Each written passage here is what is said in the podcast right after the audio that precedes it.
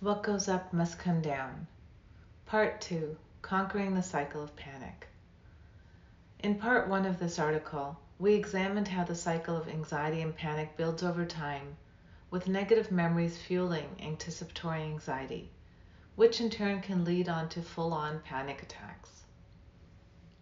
Here, we explore how high anxiety, feared situations, and panic attacks impact our lives and how we can face our worst case scenarios head on and conquer our fears. As we discussed in part one of this article, we all have situations and scenarios that make us anxious. We go to great lengths to limit or avoid situations that make us anxious. If what makes you anxious is taking a needless risk, for example, then all is well. There is no need in daily life to walk tight ropes eat fire, or walk into a hungry lion's den. But when the situations we avoid limit our participation in and enjoyment of life, they become problematic. Even worse, avoiding anxiety and panic provoking situations only increases our anxiety. From bad to worse at our own expense. Let's look at an example of a problematic avoidance behavior. Joe was a passenger in a car involved in a winter pileup in a snowstorm over a decade ago. After that experience, he developed a fear in driving in bad weather and avoided doing so. After a while, he began avoiding driving on multi lane highways if there was a chance of snow or rain, and eventually decided to stay off the multi lane highways altogether, even if someone whose driving he trusted was behind the wheel. He started making excuses when friends would invite him to go skiing or hiking, activities he loved, and he would take on extra work to avoid short road trips out of the city that he, along with his wife and children, had long enjoyed. Joe's avoidance behaviors began to affect his friendships and limit his family's leisure activities and his enjoyment of activities in nature, pursuits that he had cherished throughout his life. His anxiety had gone from bad to worse at his own expense. Overcoming anxiety and panic. And how do we do this? There is a well known, highly successful approach to overcoming anxiety and panic mastering whatever makes us anxious. We overcome feared situations by exposure to them, by riding out feared situations over and over so often that we become bored by them. Ride out and repeat. That's right. If you have a situation that makes you anxious, you need to stay in it, ride out the feelings of anxiety. And if you need to repeat the experience over and over again, you keep doing that until you're bored by it. How do we become bored? We simply and intentionally repeat what we are doing over and over again until we can do it almost without thinking. If you're afraid of driving, become the go to driver in your friend group. If you have social anxiety and hate going to parties, accept every invitation that comes your way and even practice parting. If you have a fear in deep water, take swimming lessons and get into the love of the deep end. If you're afraid of public speaking, join a club like Toastmasters, where you'll have endless opportunities to become bored of speaking in front of others.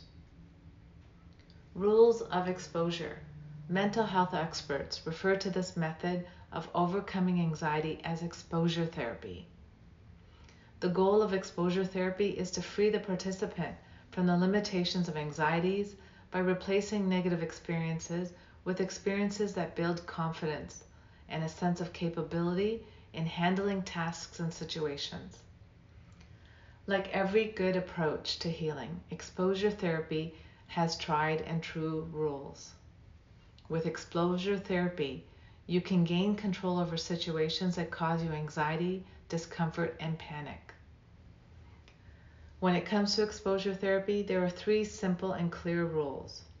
Take it slow and easy. Take baby steps to gain confidence.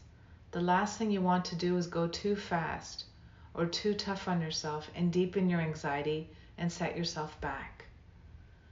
Stay in the exposure environment of your feared setting or scenario for at least 15 minutes. This may seem like an eternity, but you need to give yourself time to allow a new, less traumatic, and more in control experience to take root and sink into your experience and your mindset. Repeat yourself. You have to experience your exposure, setting, or scenario at least three, four, and even five times a week. If you do something only once or twice a week, it will always feel like a new task and provide you with anxiety. The more you do something, the stronger that muscle becomes. Take back control. Recognize that you can regain control of all your anxieties by writing out that feared situation. Whatever is causing you anxiety and limiting your ability to live your life the way you prefer to live it.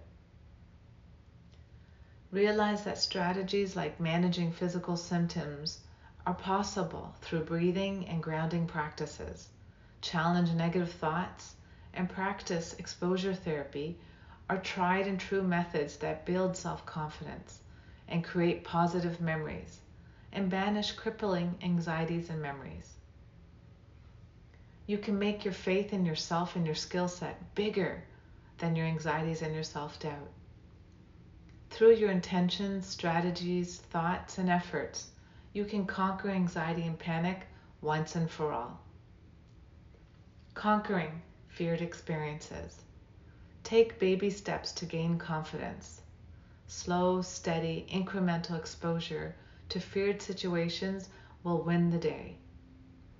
Stay in your exposure environment for at least 15 minutes at a time. This allows you to create new positive memories. Build that new muscle. Enter into your exposure environment or experience three to five times a week. The more you exercise that muscle, the stronger it becomes. Make your faith in your ability to conquer your feared situations bigger than your fear and self doubt.